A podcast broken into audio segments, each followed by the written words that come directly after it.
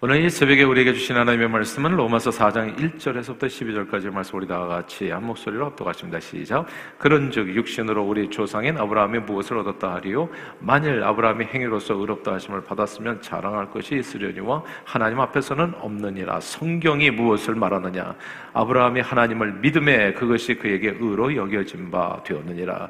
이러는 자에게는 그 싹시 은혜로 여겨지지 아니하고 보수로 여겨지거니와 이를 아니할지라도 경건하지 아니한 자를 의롭다 하시는 이를 믿는 자에게는 그의 믿음을 의로 여기시나니 이런 것이 없이 하나님께 의로 여기심을 받는 사람의 복에 대하여 다윗이 말한 바 불법이 사함을 받고 죄가 가려짐을 받는 사람들은 복이 있고 주께서 그 죄를 인정하지 아니하실 사람은 복이 있도다 함과 같으니라. 그런즉 이 복이 할례자에게나 혹은 무할례자에게도냐? 무를 우리가 말하기를 아브라함에게는 그 믿음이 의로 여겨졌다 하노라. 그런즉 그것이 어떻게 여겨졌느냐? 할례시냐? 무할례시냐 할례시냐? 할례시가 아니요. 무할례시니라.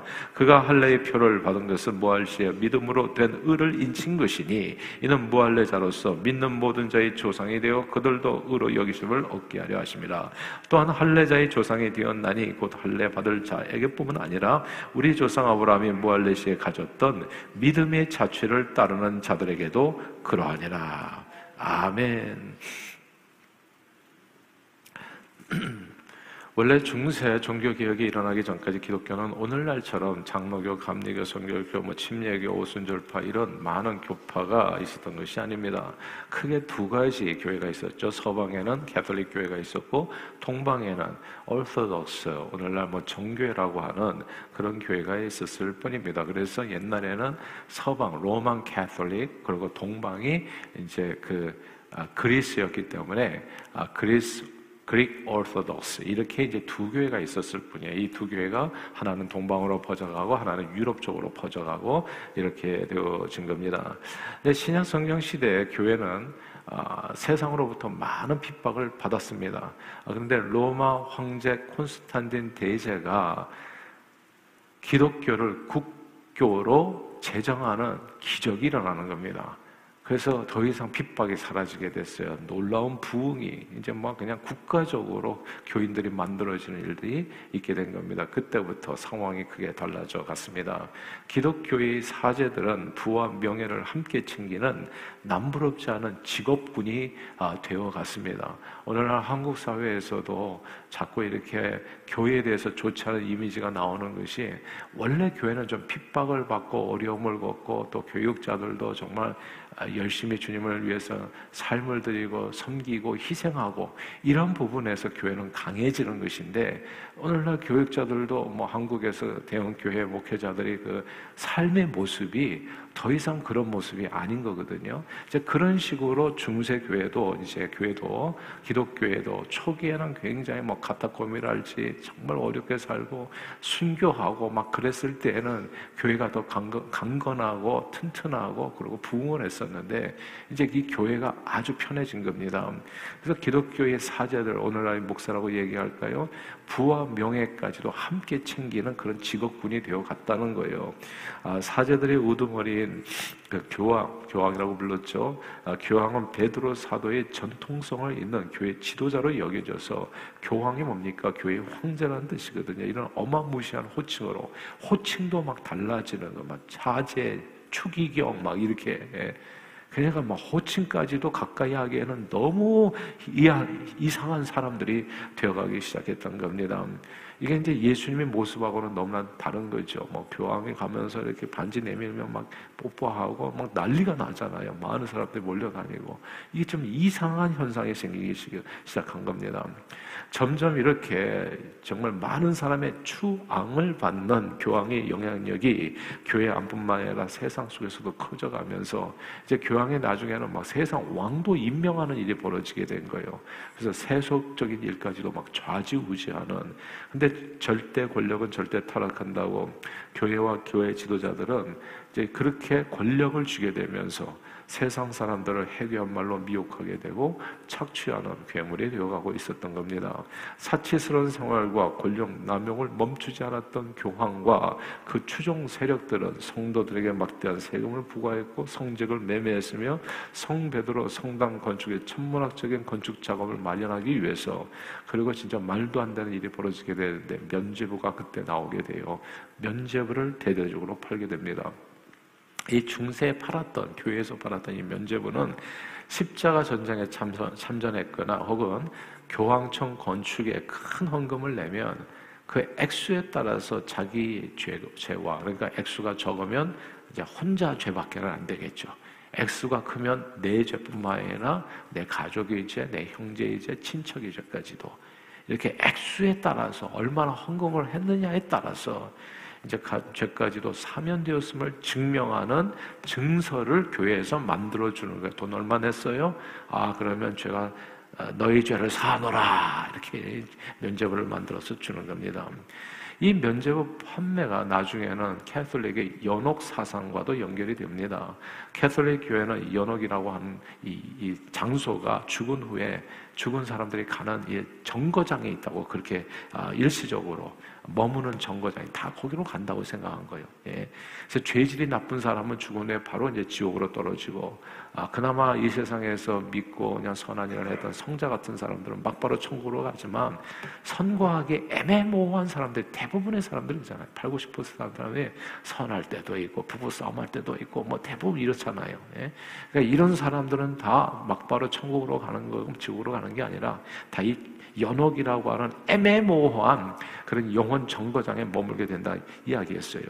그래서 이 현재 연옥에 머무르고 있는 돌아가신 나의 어머니와 아버지가 좀 천국으로 가게 빨리 가게 하려면 어떻게 되냐?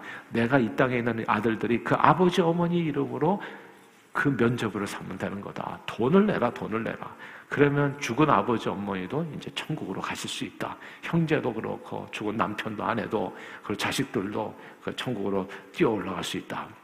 이제 이렇게 말도 안 되는 내용으로 그냥 돈을 갖다가 끌어모으기 시작했던 거예요. 이런 교회의 행태에 붕괴한 독일의 전주교 사제 마틴 루터는 면적이, 먼지하고 판매에 대한 반박을 비롯한 캐톨릭의 그 모든 비이성적이고 비합리적일 뿐만 아니라 아주 미신적인 아, 그런 그러니까 성경하고 전혀 상관없는 돈벌이 수단으로만 살아가는 이런 죄악들을 낱낱이 고발하는 95개 조항의 그, 그 반박문을 비텐베르그 교회의 정문에 내걸게 됨으로써 종교개혁이 시작되게 됩니다. 그리고 교회가 근본적으로 변화를 이뤄내게 돼요. 일개인 혼자죠. 이 루터가 중세 캐톨릭 교회의 거대 권력에 두려움 없이 맞서 싸울 수 있었던 까닭은 딱 하나입니다. 그게 진리 힘이에요. 진리는 결국 이깁니다. 그러니까 거짓이 흥황한다고 하지만은 진리와 싸우면 결국 진리가 이기게 돼요. 그가 성경이 가르치는 진리의 말씀을 붙들었기 때문입니다. 그리고 마틴 루터의 종교개혁을 가능케 했던 그 진리의 말씀이 사실 로마서 1장, 2장, 3장, 4장 오늘 본문까지 이어지는 말씀 안에 담겨 있어요. 그것은 한마디로 이신 칭의 그러니까 행위로 구원을 받는 것이 아니라 우리가 헌금 많이 냈다고 해서 뭐 죄 용서 받는 것이 아니라 오직 믿음으로만 죄 용서 받고 오직 믿음으로만 의롭다함을 입고 구원을 얻는다는 이신칭의 교리인 겁니다. 그 말씀이 오늘 본문에 다 함께 5절을 읽어보겠습니다. 4장 5절 한번 읽어볼까요? 시작. 이를 아니할지라도 경건하지 아니한 자를 의롭다 하시는 이를 믿는 자에게는 그의 믿음을 의로 여기시나니 아멘. 여기서 일을 안 해도 경건치 않은 자를 의롭다 하시는 하나님을 믿는 자에게 그 믿음을 의로 여기신다. 그 믿음을 의로 여기신다. 이 신칭의가 되는 겁니다. 이 구절을 주목해야 돼요. 사도 바울은 이 로마서 1장에서부터 3장까지 유대인이나 헬라이나 이 세상 모든 사람들은 그가 아무리 개인적으로 경건하게 살았다고 할지라도 바르게 살려고 발버둥을 쳤다고 할지라도 정말 세상 사람들이 볼 때 저 사람은 법 없이도 살 수 없는 사람이다. 칭찬받는 사람이라고 할지라도 우리 사람 사람 하면 그런 사람이 있잖아요. 나는 죄가 없습니다. 나는 그래도 바르게 살았습니다. 이런 사람들 꽤 있잖아요. 살다 보면 가끔씩 만나게 되지 않아요? 근데 그 모든 사람들에 대해서 로마서 1장, 2장, 3장에서 얘기하기를 모든 사람이 하나님 앞에 다 죄를 범하면 하나님의 영광에 이르지 못한다. 이렇게 선인은 없고 의인도 없다. 하나도 없다. 사람 생각으로 자기 생각에 자기 생각에 상대 평가로 남하고 비교할 때는 그래도 내가 낫지 않나. 이렇게 착각할 수는 있다는 거예요. 그 착각하는 사람이 꽤 많죠. 제가 그저께 예를 들었듯이 우리 아버님도 복음을 전하는데 자기는 죄가 없다고 그러시는 거거든요. 그런 착각에 빠진 사람이 꽤 있지만 완전하신 하신 하나님의 기준, 내 기준, 너희 기준이 아니라 하늘에 계신 하나님의 기준으로 봤을 때 우리 인생을 바라보면 그 하나님 앞에 아무도 의롭고 선할 수는 없다는 이야기입니다. 이게 이해를 잘 못하기 때문에 예수님께서 이런 얘기를 했어요. 마음으로 여성을 보고 음욕을 품기만 해도 그것은 가늠한 것이다. 그러니까 옛날에는 내가 무슨 여, 정말 여성과 만나가지고 무슨 못된 짓을 하기 전에는 가늠하지. 나는 깨끗하다 생각했는데 마음에 품기만 해도 그리고 남을 조금이라도 미워하는 마음만 있었어도 그것은 살인하는 것이다. 그러니까 사람이 자기 기준으로 봤을 때 깨끗한 거지 하나님의 기준으로 보면 우리는 한 사람도 살아남을 수 없는 죄인이 되어지는 겁니다.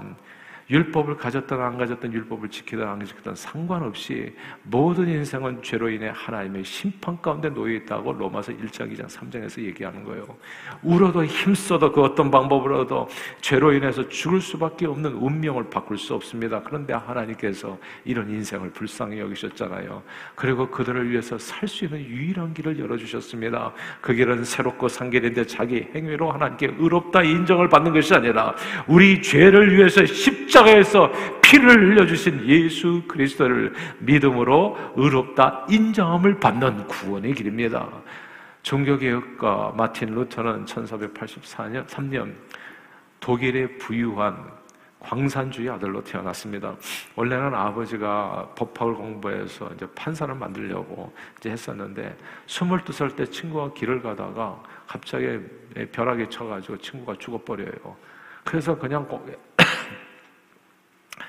바로 옆에서 친구가 죽어버리니까 너무 놀라서 무릎을 꿇고 하나님 나를 살려주신다면 내가 평생을 주님 앞에 바치겠습니다. 그래서 수도사가 됩니다. 캐톨릭 교회 수도사가 돼요. 근데 수도원에 거하면서 마틴 루터는 자기 자신의 죄 문제에 서 깊이 고민하게 됐어요. 아무리 금식하고 고행하고 선행을 해도 마음이 이상하게 죄책감이 사라지지 않았던 겁니다. 그러다가 로마서를 읽는데 로마서 1장 17절 말씀 복음에는 하나님의 의가 나타나서 믿음에서 믿음에 이르게 한다. 이 구절이 마음에 부딪히게 된 거예요. 루터 생각에 그때까지만 해도 하나님의 의, 공의, righteousness of God은 심판하는 데만 쓰려는 의라고 생각을 했었던 건데 죄인을 처벌하는 무서운 공으로만 이해를 했었거든요. 이게 이제 인간적 인이 세상에서 의라고 얘기하면 뭐냐 정의를 부르짖는 사람은 항상 싸우는 사람들이잖아요. 우리가 볼 때. 예? 항상 심판하는 사람들 정의를 부르짖잖아요. 정의의 이름으로 너를 심판하노라 이렇게 사용할 게 이게 의잖아요. 근데 마틴 루터가 이 말씀을 읽는데 어? 이게 심판의 용어로서 의가 사용되지 않았다는 것을 알게 되는 겁니다. 로마서 1장 17절은 그 무서운 공의가 좋은 소식인 복음에 어떻게 나타날 수 있는지 복음과 하나님의 의가 어떻게 연결되는지 이게 이해가 안 되는 거예요. 그러다가 루터는 하나님의 의는 죄인을 처벌하는 공의만 있는 것이 아니라 다른 의가 있다는 것을 깨닫게 됩니다. 하나님께서 보여주신 새로운 의는 복음 안에 드러난 의인데 죄인들을 위해서 독생자 예수 그리스도께서 십자가의 죽음으로써 새롭게 하나님께서 저와 여러분들을 위해서 준비해 주신 의라는 겁니다. 그리스도를 믿는 자에게 값없이 거저 옷처럼 입혀주시는 하나님의 의가 있다는 것을 알게 된 거예요. 이게 기쁜 소식이었던 겁니다. 사람은 누구든지 천국 갈 공로 없고 천국 갈 업적도 없어도 면제부 같은 거 일절 사지 않아도 예수 그리스도께서 마련해 주시고 하나님께서 입혀 주시는 이 의의 옷을 입으면 천국에 갈 수 있다는 사실을 깨닫게 된 겁니다. 마틴 루터는 인간에게는 근본적으로 크게 두 가지 문제가 있다는 것을 알았어요. 하나는 죄가 있다는 거, 원죄, 죄. 사람이 죄를 죄를 지어서 죄인이 될까요? 죄인이기 때문에 죄를 지을까요? 두 가지가 다 맞다고 그랬죠. 사람은 죄를 지어서도 죄인이 되고 원래 죄인이기 때문에도 또 죄를 짓게 되는 겁니다. 가만 놔두면 항상 잘못합니다. 어렸을 때 보면 애들이 그렇게 말을 안 들어요. 그러니까 근데 가만 보니까 그게 정상이에요. 예. 애들 말 안 들을 거예요. 하나는 죄가 있다는 거. 둘째는 천국 갈 의가 없다는 건데 성경이 다본그두 가지를 한 번에 해결하는 게 예수 그리스도를 믿는 것. 어제 로마서 3장 23절 24절 말씀인데요. 한번 화면을 보고 같이 한번 읽어보시다. 이게 중요하니까요. 같이 읽겠습니다. 시작. 모든 사람이 죄를 범하였으며 하나님의 영광에 이르지 못하더니 그리스도 예수 안에 있는 속량으로 말미암아 하나님의 은혜로 값없이 의롭다 하심을 얻은 자 되었느니라. 아멘. 이 말씀을 주목하세요. 모든 사람이 죄를 범하였는데 그래서 하나님의 영광에 이르지 못해 구원받을 사람이 하나도 없어졌다는 겁니다. 근데 그리스도 예수 안에 있는 십자가 그 보혈의 공로로 인해서 우리 모든 죄가 속량, 속죄함을 받음으로 말미암아 하나님의 은혜로 값없이 의롭다 하심을 얻은 자 되었느니라. 하나님이 예수 그리스도의 그 놀라운 의가 우리에게 옷 입혀졌다는 거예요. 옷 입혀졌다는 거. 예수를 믿으면 아무 공로 없는 죄인이 첫째로 죄사함 받게 되고 둘째로 천국에 들어가는 의를 입게 된다는 이신칭의 이신칭의 하나님께 의롭다 칭함을 얻게 된다는 이것이 복음입니다. 이신칭의 오직 믿음으로 하나님께 의롭다 칭함을 받고 오늘 보면 7절 이하의 말씀처럼 예수 그리스도를 믿음으로 불법이 사함을 받고 죄가 가리워짐을 받는 사람이 되어서 복된 사람이 된다는 겁니다. 이 믿음으로 내 평생 살아온 길 뒤를 돌아보니 걸음마다 자옥마다 내 인생은 항상 다 죄뿐이었지만 우리는 천국 영생의 소망 가운데 살 수 있습니다. 저는요, 아마 저는 글쎄 과거를 돌아보고 싶지 않아요. 제가 항상 이제 personal motto가 어제보다 좋은 오늘이에요. 오늘보다 좋은 내일이에요. 과거, 과거는 내 평생 살아온 길 뒤를 돌아보면 내 인생길은 제 자신의 모습은 진짜 추악하기 짝이 없어요. 내가 여기까지 살았던 것이 기적이에요. 그럼 나는 어떻게 살았나? 오직 하나님의 은혜죠. 네. 그냥 앞으로도 그러니까 내가 살 수 있는 길은 예수 십자가 공로를 믿는 믿음밖에는 없다는 거. 이 믿음을 가질 때 평생 흉악한 죄만 짓고 예수님 십자가 옆에서 함께 십자가 달려 죽어가던 강도도 오늘 밤 내가 나와 함께 낙원에 있으리라 하니까 어제보다도 좋은 오늘을 맞이한 거예요. 오늘보다도 아주 환상적인 내일이 그를 위해서 준비되었던 겁니다. 믿음으로 놀라운 구원을 선물로 받게 된 것이죠. 울어도 안 되고 힘써도 안 되고 돈으로도 어여쁘도 갈 수 없는 천국 영생 부활 그 축복을 우리는 믿음으로 값없이 거저 받게 되는 겁니다. 이 선물을 받은 사람들이 남은 인생 우리는 앞으로 어떻게 살아야 되겠어요?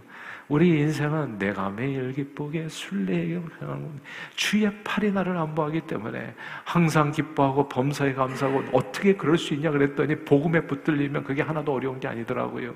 항상 기뻐하지 않는 게 이상한 거예요. 예수 믿는 사람들은 왜냐하면 이 복음을 생각하면 주님께서 십자가의 공로로 인해서 아무 공로 없는 나 같은 죄인이 오늘 죽어도 하나도 이상하지 않은 지금까지 은혜로 살 았고 앞으로도 은혜로 살 것을 생각하면 항상 기뻐할 수밖에 없는 겁니다. 그래서 예수 믿기 전에 기쁨은 없어요, 여러분. 진정한 기쁨, 행복은 없다는 거예요.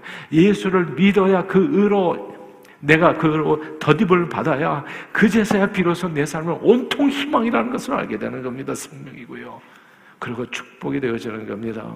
항상 기뻐하고 범사에 감사 늘 기도로 주님을 의지해서 살아 숨쉬는 모든 순간마다 이제 주님의 복음을 온 땅에 선포하며 하나님의 동역자로 살아가게 되는 겁니다. 그러므로 오직 예수 그리스도를 믿음으로 오늘 눈을 감는다고 해도 천국에서 눈을 뜬다는 놀라운 은혜와 이 축복을 기억하십시다.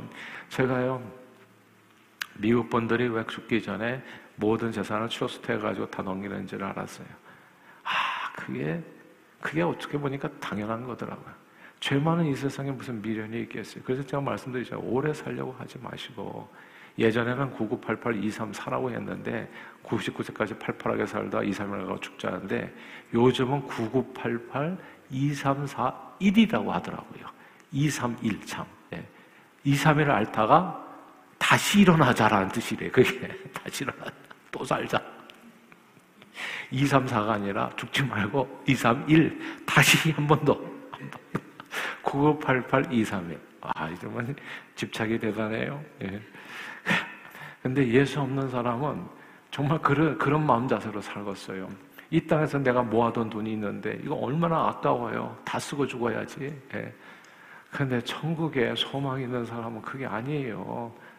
그냥 오래 사는 게 목적이 아니라 하루를 살더라도 주 안에서 기쁘게 살다, 주의 영광에서 살다, 쓰임받다 가는 겁니다. 늘 감사하는 마음으로 우리 남은 생애를 주님의 영광을 위해서 성령 충만한 복음을 일꾼으로 쓰임받는 저와 여러분들 다 되시기를 주 이름으로 축원합니다. 기도하겠습니다. 하나님 아버지, 죽을 수밖에 없는 죄인들을 불쌍히 여기시어 우리 죄를 위해 예수 그리스도를 보내주시고 예수님을 믿을 때 그것을 의로 삼아 믿는 자들에게 구원을 선물로 주심을 감사합니다. 이 믿음 안에 언제나 거하여 구원의 선물을 이 땅에서 그리고 영원토록 누리는 저희들이 되게 하시고 그 구원의 복음을 감사함으로 온 땅에 전하는 저희 모두가 되도록 성령 충만으로 인도해 주옵소서. 예수 그리스도 이름으로 간절히 기도하옵나이다. 아멘.